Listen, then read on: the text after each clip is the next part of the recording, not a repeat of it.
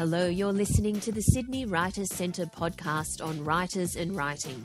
My name is Valerie Khoo, and you can find us online at sydneywriterscentre.com.au. We're Australia's leading writing centre, and you'll find a wealth of resources on our website and blog, including interviews with authors, writing tips, and valuable ideas on how to get published and write with confidence.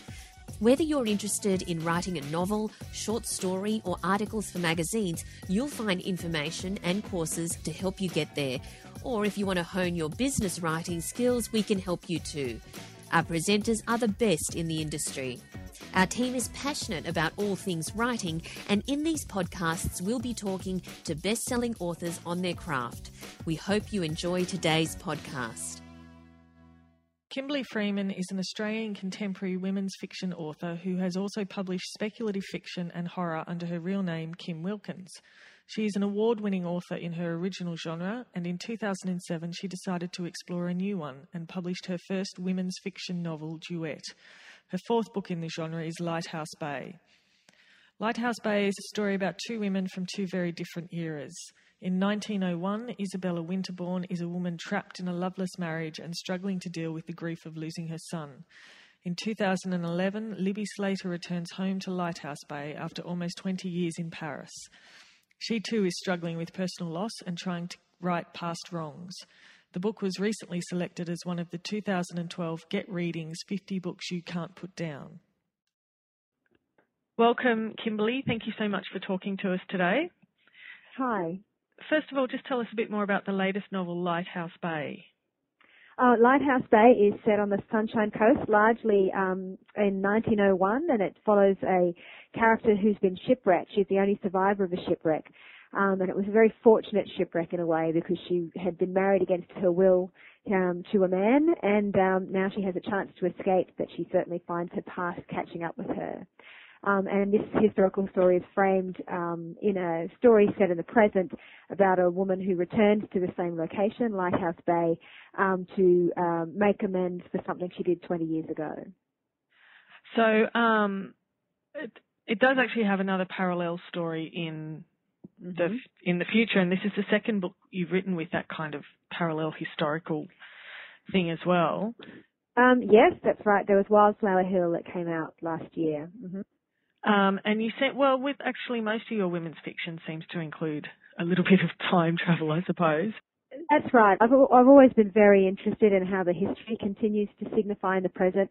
Also, I like writing historical fiction, but I I find that I need to sort of get out and you know write something that's set in the present as well to sort of frame it. That makes it more interesting for me. Mm. And presumably involves quite a bit of research as well. Yeah, it does. I'm getting more efficient at the research. I used to sort of read a lot of books, take a lot of notes, think about it, you know, and then put it in. Now I just kind of write until I hit a white space and then go, I'll need to go and look that up, look it up and put it straight in. So right, yeah. So um, the story of Isabella. So this this book, as far as I know, is the first one that's set fairly locally to you. Yeah. Um, where did Isabella's story come from? This story of the shipwreck. Is is there something in history that you, that you've borrowed from?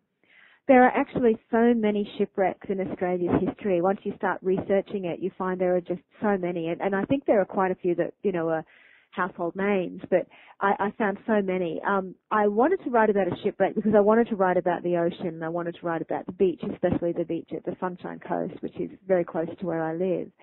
Um, and um, so a shipwreck, you know, is a fairly dramatic sort of a thing to happen. I wanted this woman to get away from her husband somehow. Um, and I started reading a lot about Australian shipwrecks, and I happened on this fabulous um, old diary. Like, you know, it was a, I got it out of the university library. It was all, it was a really old, you know, a, a, a publication, obviously, not a handwritten diary, um, of a man who and his wife who had been shipwrecked off the coast of um, far north Queensland in the uh, late 1800s. So, you know, not quite the same time and place, but close enough. And it was just absolutely fascinating. They, they, these people and their dog were the only um, souls who survived this terrible shipwreck. And the description of the shipwreck itself was still, uh, was, you know, was so haunting. It still stays with me. Um, the idea of, you know, because you think of shipwrecks because they don't sort of happen so much anymore, Mm. um, as not being particularly scary, but it would have been absolutely terrifying because they only happen in bad weather. So, you know, you're really at the, um, uh, the mercy of the elements. Yeah. So I Mm. found it incredibly moving and so I wanted to write about that. Well, yeah, I found your des- description of the shipwreck actually quite terrifying and, and claustrophobic as well. Yeah, yeah, like a like a plane crash. That that's that would be the modern analogy. Yeah. You know, being completely out of control, being stuck somewhere at the mercy of of whatever happens next. Yeah, it's what I tried Yeah. to capture. Mm. Lighthouse Bay, I guess, is contemporary women's fiction, um, and this is Mhm. your fourth book in that genre, but you've also written historical fiction and fantasy. What prompted this new direction after 15 years of writing? What prompted this new style?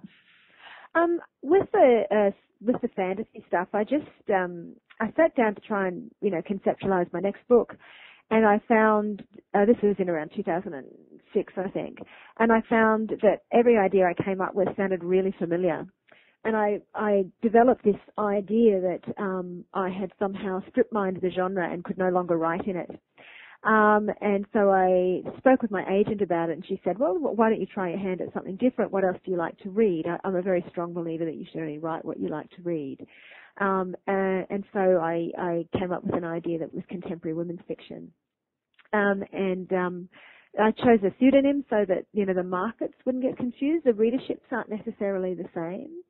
Um, and then what happened was that these books did incredibly well, and I was asked to write more. And um, and when that started happening, I realised, of course, you know, that field of fantasy had lain fallow for long enough that I'd started to have new ideas. So I um yeah, so I'm sort of so busy with Kimberley Freeman that I haven't got back to my my fantasy stuff, which I write under my my real name, Kim Wilkins. Yeah. So I was going to ask you how you coped with that big genre shift, but it sounds like you coped quite well. I, I did no, it it sounds like I did, didn't it? But I actually didn't. It was um it was terribly difficult. I remember being the first one was called Duet, and I remember being in about chapter three or four. No, no, chapter three, quite early in the book, and thinking this is getting boring. And normally at this point, what I'd do is I'd put in a ghost. You know, or a monster, or something. I was like, I can't do ghosts and monsters anymore. How am I going to create narrative interest? And so I went and looked back through all of these books that I'd read and so how do they do it? You know, well they do it with um, you know, secrets and mysteries and um, you know, a little bit of drama here and there, a little sense of menace from something. And and it was really like learning to write all over again. But I think it's made me a better writer. I don't rely quite so heavily on monsters anymore. Yes. So how long then did that shift take? If like you describe it as learning to write again. Well, with Duet, I think I wrote the first five or six chapters four times. I'd se- I'd write them and send them to my agent, and she'd just go, "No, that's terrible," and send it back. And I go, "No, what do I do now?" And finally, I got it. Once I got it, once I'd figured out the first six chapters, then you know it was it, it was fine. So I guess that process of rewriting those first six chapters took about six months, and then after that, you know, I was okay.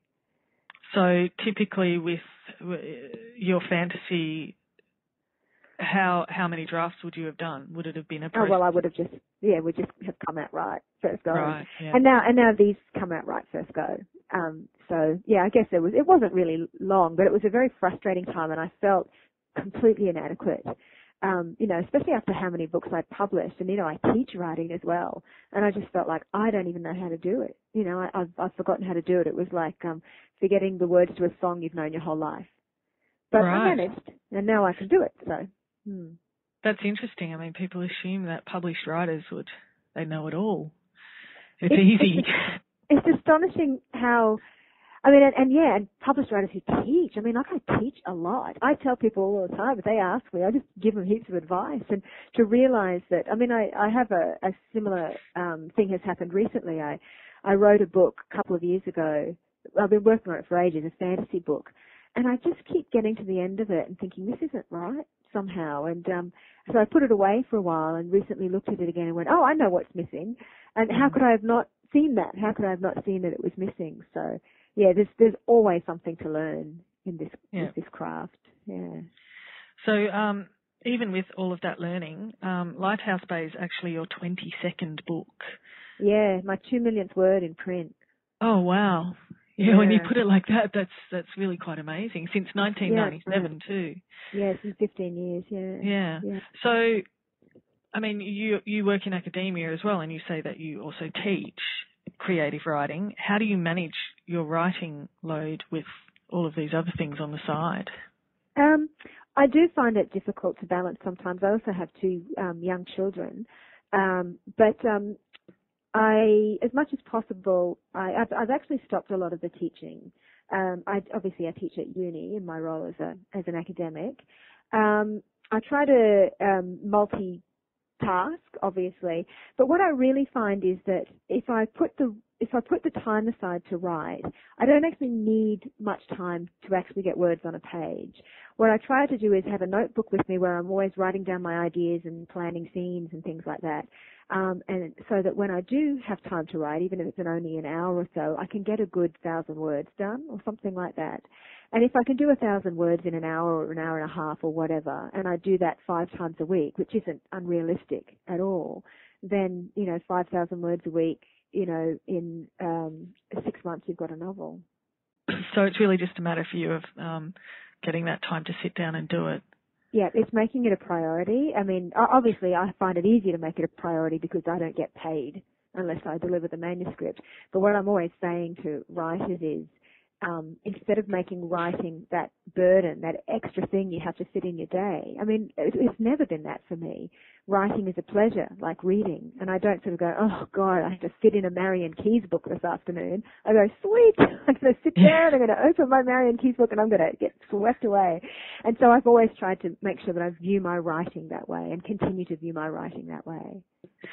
So, given that you're um, fitting your writing in around a whole lot of other stuff, does that affect how you plan a book?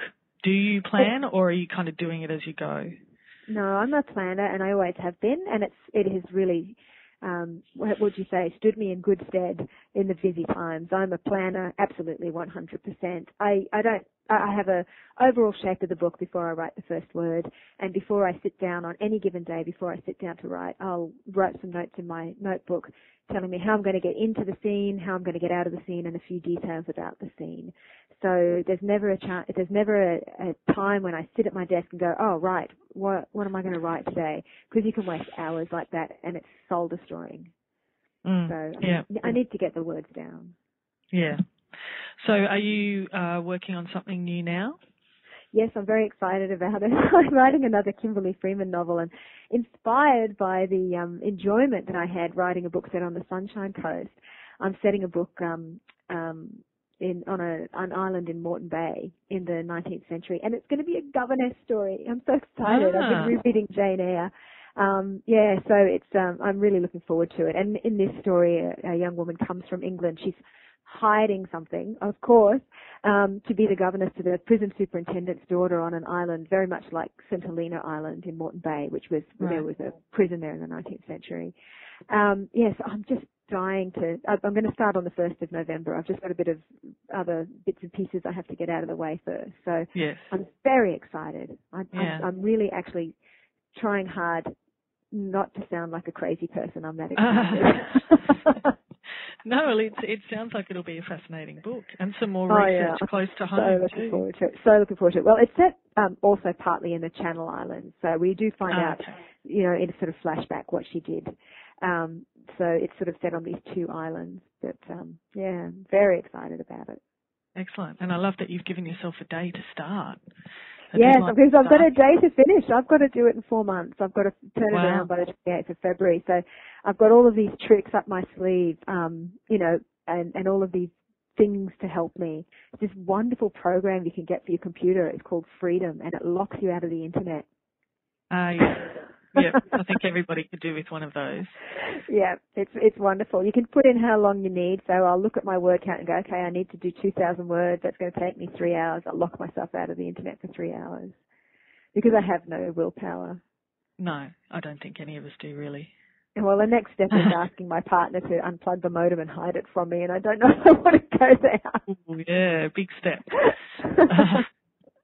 so just one final question. You've actually given us heaps of useful advice just in this interview, but what's your Yeah. key piece of advice to writers? Key piece of advice to writers. Um, key piece of advice to writers it has to be that okay, there there are three. I can do them really quickly. The first one is you have to have good work habits. The second one is that you have to be prepared to diversify. And the third one is you have to be good at building relationships in the industry. So that's it. Um, and the good work habits one is the most important because unless you've got something written, you're not a writer and you've got nothing to, you know, show to anybody. Yeah. Yeah, excellent advice. Thank you very much, Kimberley. Good luck with the latest book and good luck with the writing come 1st of November. Thanks very much. You've been listening to the team from the Sydney Writers Centre podcast on writers and writing. My name's Valerie Khoo. You can find us online, including details about our courses, seminars, and online learning programs where we help students from all over the world. I'm author of the book Power Stories The Eight Stories You Must Tell to Build an Epic Business. And you can find out more on my personal website, valeriekhoo.com. That's Valerie Khoo, K H O O.com. Thank you for listening.